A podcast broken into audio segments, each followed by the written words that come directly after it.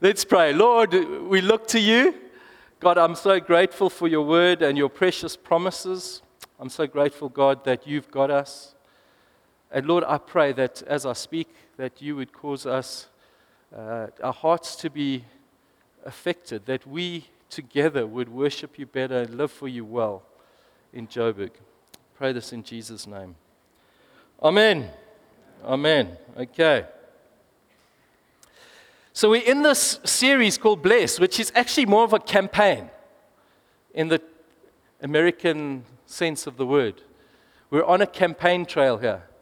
Um, and uh, I want to start by telling a story about the, the author and Bible teacher, Beth Moore. Anyone know who Beth is? Okay, my wife has been incredibly blessed. I'm using that word again. I'm going to use that word a lot. It's not a word I use often. Lauren has been so encouraged through this lady's input in the, the Bible studies that she and a number of other women have been involved in. Esther leads one here on a Wednesday. If you're a lady and you can get away in the week, there's an amazing Bible study that goes on here, and Beth is the main teacher into that. But I'm going to tell a story from Beth's life, okay? So I'm going to tell a bit of the story, and then I'm going to read some of, the, of it in her own language. So she tells the story of uh, being in an airport early one morning. She's going to catch a flight. And so while she's waiting for her flight, she is reading her Bible and she's praying and seeking God. And she looks up, and across from her, she sees this old man who is sitting in a wheelchair and he's kind of slumped over and he's incredibly thin. But the thing that struck her was that his hair was very long and a complete mess. It was matted, it, it was not in good shape. And so she tries to stop staring at him, um, and uh, she begins feeling some emotions. I'm going to pick it up in her words. I'd walked with God long enough to see the handwriting on the wall. I've learned that when I begin to feel what God feels, something so contrary to my natural feelings, something dramatic is bound to happen. Immediately began to resist. Anyone identify with that? I started arguing with God in my mind. Oh God, please no. Don't make me witness to this man. Then I heard it. I don't want you to witness to him. I want you to brush his hair. The words were so clear. My heart leapt into my throat, and my thoughts spun like a top. She then goes on to talk about how anxious she was and how she was trying to reason with God. No, this is not a good idea. I do not need to brush this dude's hair. But eventually she goes over to him. May I have the pleasure of brushing your hair? To which he responded in volume 10. Little lady, if you expect me to hear you, you're going to have to talk louder than that. At this point, I took a deep breath and blurted out, Sir, may I have the pleasure of brushing your hair? I think her accent's kind of like that. At which point, every eye in the place started right at me. I watched him look at me with absolute shock on his face and say, If you really want to, are you kidding? Of course, I didn't want to, but God didn't seem interested in my personal preference right about then. Yes, sir, I would be pleased, but I have one little problem. I don't have a hairbrush. I have one in my bag, he responded. So she goes to the back of his wheelchair. He's got like a tog bag, reaches in, gets the hairbrush and starts uh, brushing the dude's hair. She continues A miraculous thing happened to me as I started brushing that old man's hair. Everybody else in the room disappeared. There was no one alive for those moments except that old man and me. I brushed and brushed, and I brushed until every tangle was out. I know this sounds so strange, but I've never felt that kind of love for another soul in my entire life. I believe with all my heart. I, for that few minutes, I felt a portion of the very love of God. The emotions were so strong and so pure, I knew they had to be God's. His hair was finally as soft and smooth as an infant's. I slipped the brush back in the bag, went around the chair to face him. I got back down on my knees. I put my hands on his knees and said, Sir, do you know my Jesus? He said, Yes, I do. I've known him since I married my bride. She wouldn't marry me until I got to know the Savior. He said, You see, the problem is, I haven't seen my bride in months. I've had open heart surgery, and she's been too ill to come and see me. I was sitting here thinking to myself, what a mess I must be for her. Beth concludes Only God knows how often He allows us to be part of a divine moment. When we're completely unaware of the significance, God had intervened in details only He could have known. It was a God moment, and I'll never forget it. I wonder how you feel when you hear stories like that. I mean, I, even reading it, I was feeling like goosebumps. Maybe you're hiding a tear behind your mask. Perhaps when you read stories like that, you are a little bit terrified because it's, please God, don't get me to do something like that. You see, I think sometimes I love to hear stories like that about others. I'm just not that keen on doing crazy stuff like that myself. Anyone like me?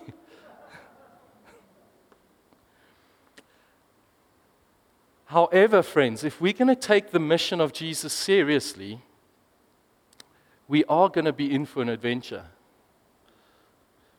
I mean, there's something so beautiful about the attention to detail that God showed that, that man through Beth humbling herself. And who knows where God might send us or who he might send us to? Whose hair he might call us to brush? who he might ask us to buy a coffee for, or a bottle of water for, or a loaf of bread for. See, following Jesus isn't meant to be comfortable, but it sure is meant to be life changing. So, we're in this series How to Bless Your Neighbor. How to Bless Your Neighbor, which is really all about us fulfilling the mission of our church, which is helping people in neighborhoods and nations get and keep God first in their lives. And we had this big picture vision. We thought, how can we make this practical in the medium term? And so we, one of the things we came up with was that we wanted to be known for our love and service of the people in our community. And so, really, how to bless your neighbor is really serving to help us fulfill that mission. And, friends, I want to remind you this isn't just my mission, this isn't just Don's mission or Lauren's mission. This is our mission. This is what we are called to. We are called to be a blessing to the community in which we find ourselves. And so often, you know, time's ticking. I'm, I'm 49 this year.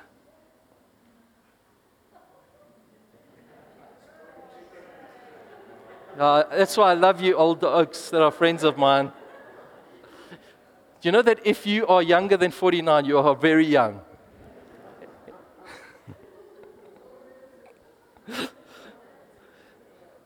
so often we sit on the sidelines and we don't get in the game. And time is ticking. We've only got one life to live.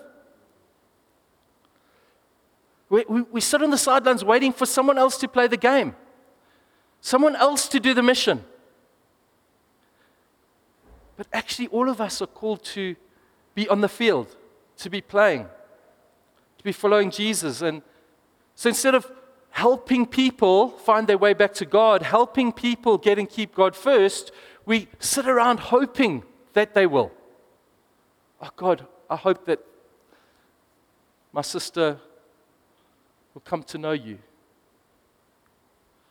but actually, it's time for us to be more practically helping people find their way back to God. And really, this campaign, I'm not calling it a series, is about helping us live out the mission of Jesus.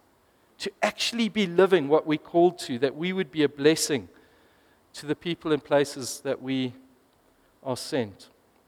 Now, last week, Don told us this strategy isn't new.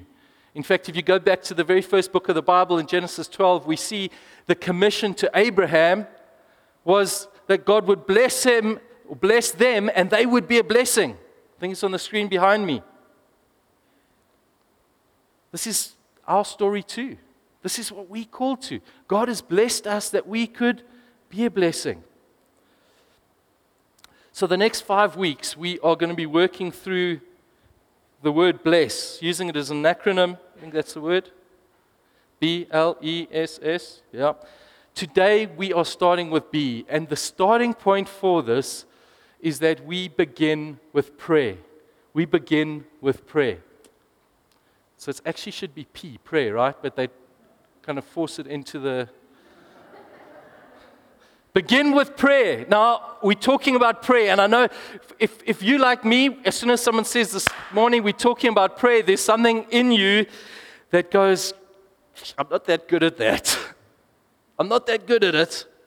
Because prayer is one of those things. It's, it's kind of like exercise, it's kind of like flossing your teeth. You know that it's good for you, you know that you need to do it, it's just not easy to do. I don't know how many of you, when you get in the chair at the dentist and he or her says to you, So, are you flossing your teeth regularly? You're tempted to lie. Am I the only one? No. There was a very small murmur there. you see, prayer can be like that for us. We know we need to do it, we want to do it, but it can be hard to be consistent in it. And there's some good reasons for it. Uh, there's some bad reasons for it, but there are a bunch of reasons. I'm going to give you three reasons why prayer can be hard. First the one is sometimes we don't know how to do it. No one's ever taught us to pray. The only prayers that we've ever heard are those prayers at the, at the dinner table where someone gives thanks for the food. And so that we can do.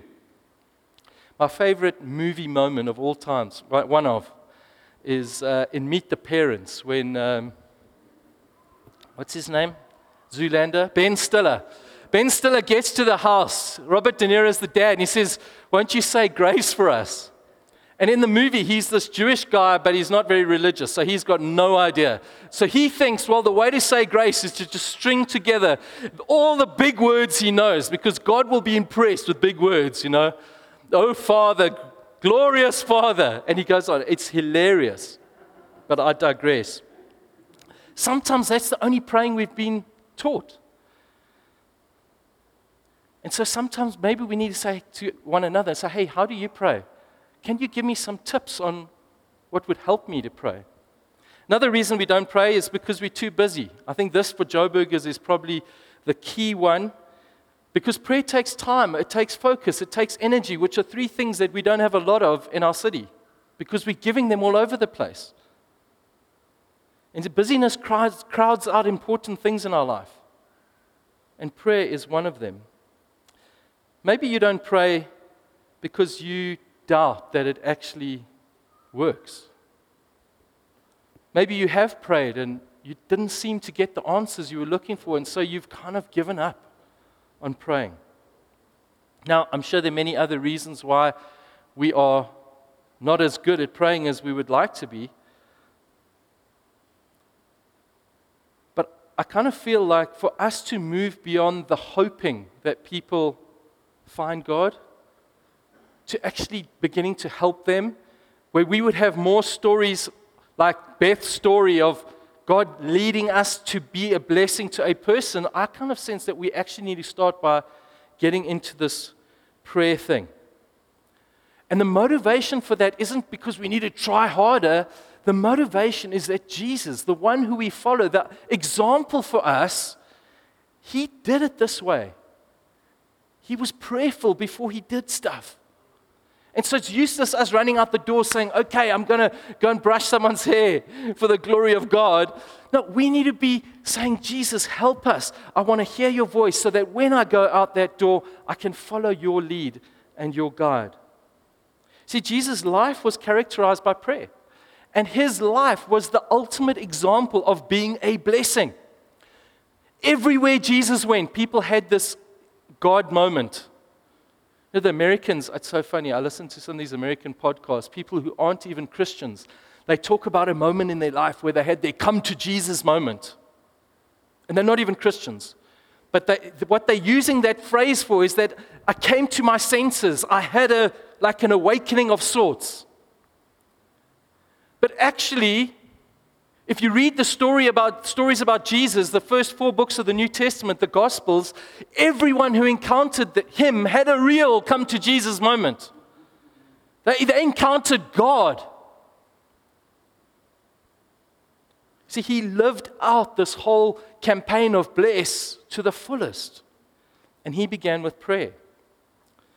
I want to just point out some of them, picking up the book of Luke. Luke 3, Jesus prays at his baptism. The heavens are open, the Spirit comes on him. Luke 5, we see he had this regular practice of withdrawing by himself to pray. Luke 9, he, we see he prays before doing miracles, asking God to help him, to bless his work. Luke 22, we see him praying for his friends that they wouldn't depart, that would, their faith would remain. That's in the garden. He, he prays the whole night in the garden before going to the cross, his most important act. He spends the night before praying. I want us to focus on one event I haven't, list, I haven't mentioned yet. We see it in Luke 6. And what he's doing here is he's now deciding from his 120 odd or 100 whatever odd disciples, he's going to pick 12 to be apostles. And we see him going about this. Luke 6, 12 to 16. One of those days, Jesus went out to a mountainside to pray. He spent the night praying to God. When morning came, he called the disciples to him and chose 12 of them, whom he also designated apostles Simon, called Peter, his brother Andrew, James and John, the sons of Zebedee, Philip, Bartholomew, Matthew, Thomas, called Doubting Thomas, James, son of Alphaeus, Simon, who was called the Zealot, Judas, the son of James, and Judas Iscariot, who became a traitor. So here we find Jesus wanting to identify people that he is going to invest his life in. He's going to pour himself out into these guys. And I think sometimes we underestimate the, the, the, the, the caliber of the people that he had to choose from. It wasn't like, okay, you know, the first 12 that came along, he had a big following at that stage. He was the hottest thing in town, better than sliced bread, you know? He was, everyone was coming from all over the countryside to see him. This was like the height of his awesomeness. Everyone was being gathered to him. He hadn't started teaching them difficult things yet. Like, you need to, you know, hate your mother and father. Uh, the, you know, there won't be a place for you to lay your, your head. Um, and so he's got the masses coming, and he would have had people that had good potential. He would have had people who had good leadership, gifting. He would have had people that their personalities kind of made a way for them. He would have had people that were well educated, good theologians. And yet he knows the stakes are high. Why? Because he's pouring himself out into these 12, and these 12 are essentially going to be the, the next generation that will lead the church in blessing the world. This is a big deal. And so he goes and prays. He goes and prays for a whole night. Now, Luke doesn't tell us what he prayed. It doesn't tell, he doesn't tell us what God responded to him and what plan he gave him. But what he does tell us is in the morning, he had absolute clarity of thought. He knew exactly what he was doing, and he called 12 to himself. Now, and these choices weren't obvious, right? He chooses fishermen, he chooses a tax collector, he chooses a zealot, a religious zealot, and he even chooses the dude who later betrays him. But the important thing to see here is, friends, when we begin with prayer, actually, sometimes God leads us to people, to places that are not obvious. You know, when Lauren and I put our hands up to be part of a church plant 18, 19 years ago, Joburg was not the obvious destination immediately. We're living in the Cape. Kind of, Plett would have been nice. George, nice golf courses. But, like, guys, when we start with prayer, God begins to point us where He wants us to go. And I'm so grateful that we ended up here. This is the greatest city in the continent. But sometimes what's obvious to us is not always what God has in mind. And sadly, we often rely too much on our own wisdom and our own means of coping. I'm the first to put my hand up. Like, I'm quite capable at getting things done often. And so often I get myself in a mess because I go down an alley instead of just starting. I say, God, actually, what is it you want me to do here? Let me not assume on you. And so, friends, I want to argue, I want to suggest that if we are to help people, we need to begin with prayer. That we're not just sitting around hoping, but that we're actually following Him. You see, in prayer, there's some significant things that happen. When we come before Him in prayer, we open our hearts out to God that His Spirit can lead us. We, we become tender hearted toward Him. We begin to recognize His voice. You see, Beth didn't do that ludicrous thing on a whim she had learned to identify the voice of God. So she got to that point and she knew I have to obey, right? this is God speaking. But it's only through time in prayer that you begin to recognize the voice of God and His promptings. It's through prayer that we begin to get focus, we begin to get the direction we need. Hudson Taylor, missionary to China, said the following He said, do not have your concert first and then tune your instrument afterwards. So don't get in the car, rush down to Joburg CBD, start doing your stuff before you first tune your instrument. Begin the day with the Word of God and prayer, and get first of all into harmony with Him. And so, the challenge I'm wanting to set for us in this begin with prayer is that I want to call us as a community to set aside time for prayer every day. Now, I know many of you already do that, but I'm wanting to say, come, guys, let's make a fresh commitment toward being a people of prayer. You might not be doing this. You might have never done this. I'm not asking you to give a night. I'm not asking you to spend a night praying. I'm asking you to just give a bit of time every day. And I'm going to give you a practical approach here. Okay, there's three P's. I learned that from the Baptists. Number one, we start with a plan. Things that are important to us get into our calendars. About three and a half years ago, I was having some significant back trouble.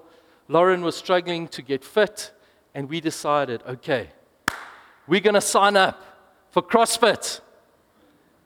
But we then quickly realized actually the only class that we were going to make together was 8 a.m. to 9 a.m. And I'm normally in the office before 8 a.m. at that stage.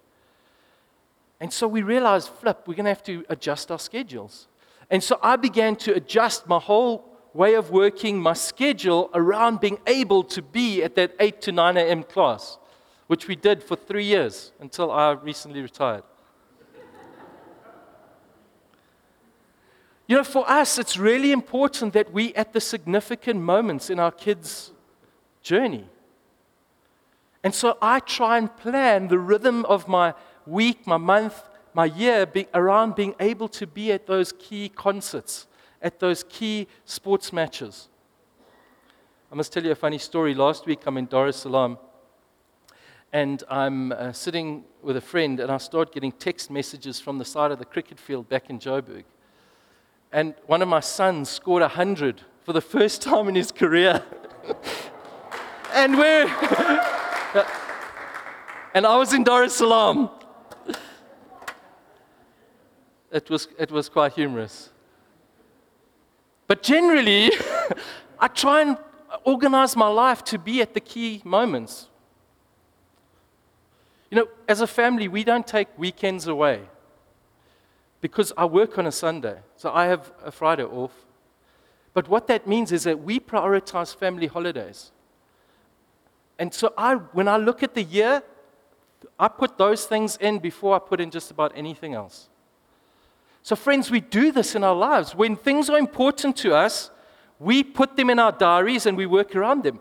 It's the same with prayer. We need to be intentional about setting aside time to be with God. Now, I want to give you three suggestions. Three ways that could maybe help you.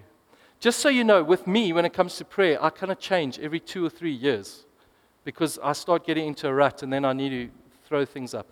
So I came across this idea, which I'm calling a five and five. Five and five. If you want to start praying, try this out. When your alarm goes off at 5:30 in the morning or 6 o'clock or whatever time you get up, don't get out of bed. Switch the light on, sit up in bed, and for five minutes, take time to pray. Take time to speak to the Lord. Then get up and get on with your day. When you get into bed at night, don't turn out the light, get into bed, and for five minutes, have some time of prayer again. And that way, you'll be doing five minutes in the morning, five minutes in the evening, and you will have got started on a journey of prayer. I'll give you another idea. These are just ideas. I'm chucking them out. I want to help. I'm here to serve. Use your phone.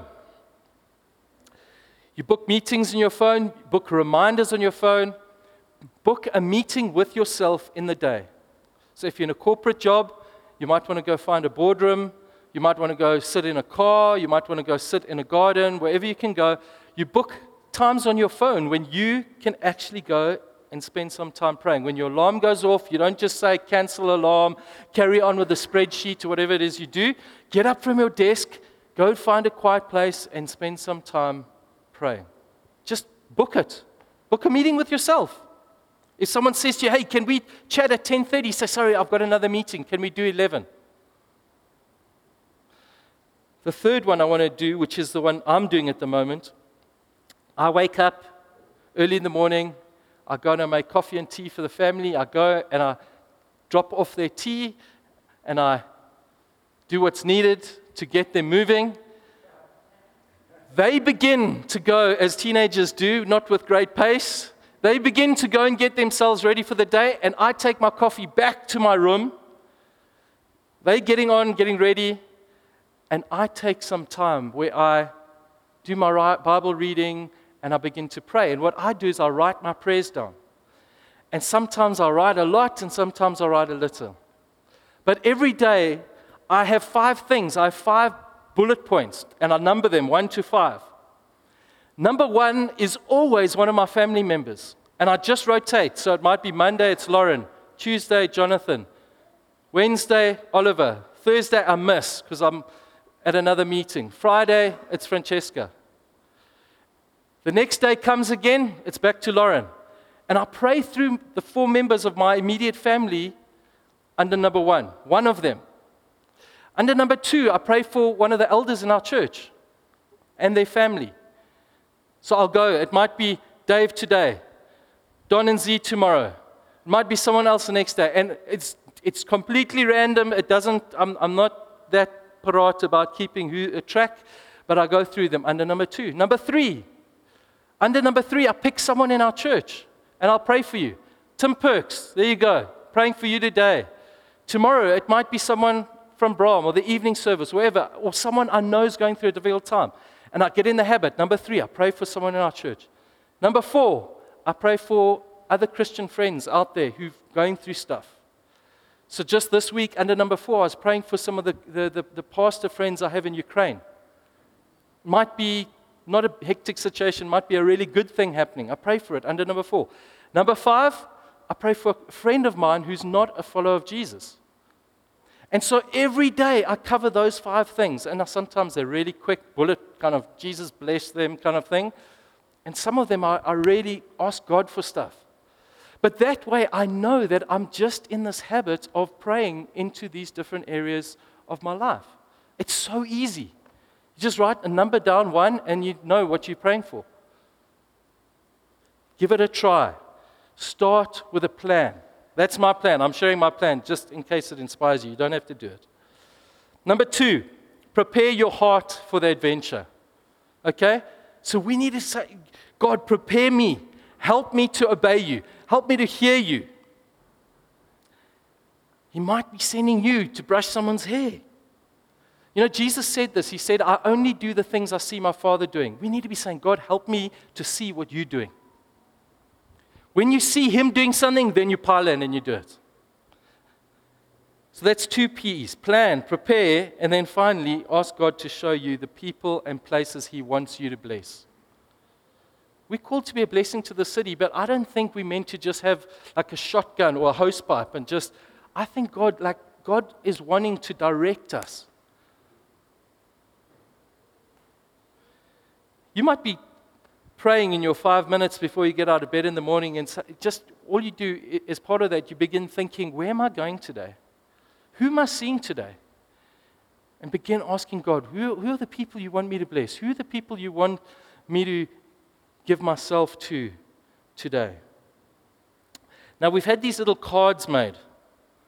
Thank you to uh, Sculler and Paul for scampering around to get them done on short notice. As we begin on this journey of praying, one of the questions we're going to ask is God, who do you want me to bless? And when you have a like an impression or a sense, it's Kirsten from our workplace. Just write the name down on here and continue to pray for that person until such time as you actually have an opportunity to execute. You have an opportunity to do something that blesses that person. See, there's just three lines there. You don't need to fill up the card. If you want another one, you can get another one. And once you begin ticking them off, like I brushed Kirsten's hair, whatever it is, oh, that's a joke. You can add new names, but like this is just practical. Put it in your wallet and begin to think. When you have time, you might be uh, doing a school run. You might be fetching your kids from school at five in the evening, waiting for the rugby practice to finish. Pull out your wallet and just say, oh, God, I pray for, for whoever's on that card. It might be a coworker, client, neighbors in your complex, in your street, your kids, friends, parents. Might be a staff member at your local coffee shop that you go to. Ask God for an opportunity to bless them. You know, a few years ago, Wally was with us. And maybe you will get an opportunity because he was talking about how we are salty and how we're able to make a difference in people's lives. And one of the ways is to meet a practical need. It might be that someone just needs some practical need from you. You might need to do a lift for them. You might, might need to make a meal for them. There's a practical need you can meet. Maybe it's that you will just provide a listening ear. You just give them some of your time. Instead of rushing on to the next task at work, you go to your office, you close the door, and say, Man, I can see that you're going through a tough time. Do you, do you need to talk about it? It may even be that you invite them to come along to church. After talking to them, you might say, Hey, listen, I think it might really help you to come to our church, and, and you might find some hope for this issue there. Here's the thing going back to Beth's story, when the door opens, when the opportunity arises, we still have a choice. We have a choice to say, No ways. you cannot be asking me to do that, Lord. Or we can choose to be bold and courageous and take the opportunity and open our mouth, open our ears, offer, offer, offer to meet a need. So let's be bold. I'm coming into land.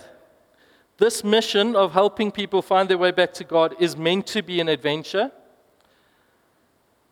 And imagine what it would be like not just to hear stories of what other people do, but if we all were living our own stories.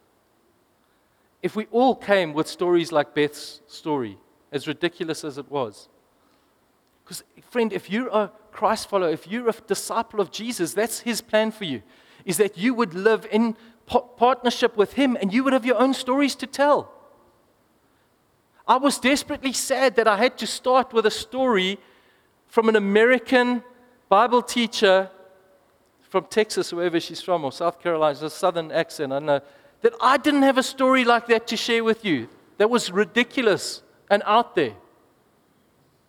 Not because I really want to be brushing any old man's hair in the airport, but like, man, I want to be part of God's story. I want to be part of Him meeting needs in people's lives. I want to be part of seeing Him restore hope and bring people back to Him.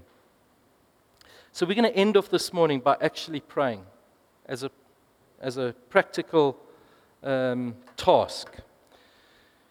So we're going to pray quietly, just in our own hearts. I'm going to ask you just to take a few moments.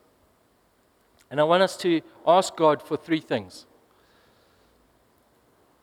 We're going to start by asking Him just to give us the desire to pray. Because as soon as someone talks about prayer, you can feel overwhelmed. We shouldn't be, it's just talking to God, but, but we can feel pressure, right? So just start by asking God, why don't you give me a desire to pray? Secondly, God, prepare my heart to be responsive to you, to be on an adventure with you. And then thirdly, God, won't you show me someone that I can bless, that I can be part of sharing hope with? And so I'm going to give us just one minute in silence in our own hearts. And won't you pray those three things? And then I'll finish by praying for us. Father God, you are awesome. There's no one that compares to you. And God, we confess that we struggle with this. We, we want to be more like Jesus. But Father, thank you that you've invited us to come. And I pray that you'd give us a fresh desire to pray. I want to pray that you'd prepare our hearts to be responsive, to join your great adventure, that we would be a blessing to others. And I pray that you would make it obvious to us the places we need to go, the people that we or that you are calling us to bless. I ask this in Jesus' precious name. Amen. Amen. Cool, guys. I'm hoping that we are going to have some stories to share in the coming weeks and months of how we too are following Him into blessing others. But have a great week. Let's put God first. Join us for tea and coffee, especially you visiting. We'd love to meet you. We'd love to hear your story, where you're going, how you got here. And have a great day. Let's fetch our kids as well, please.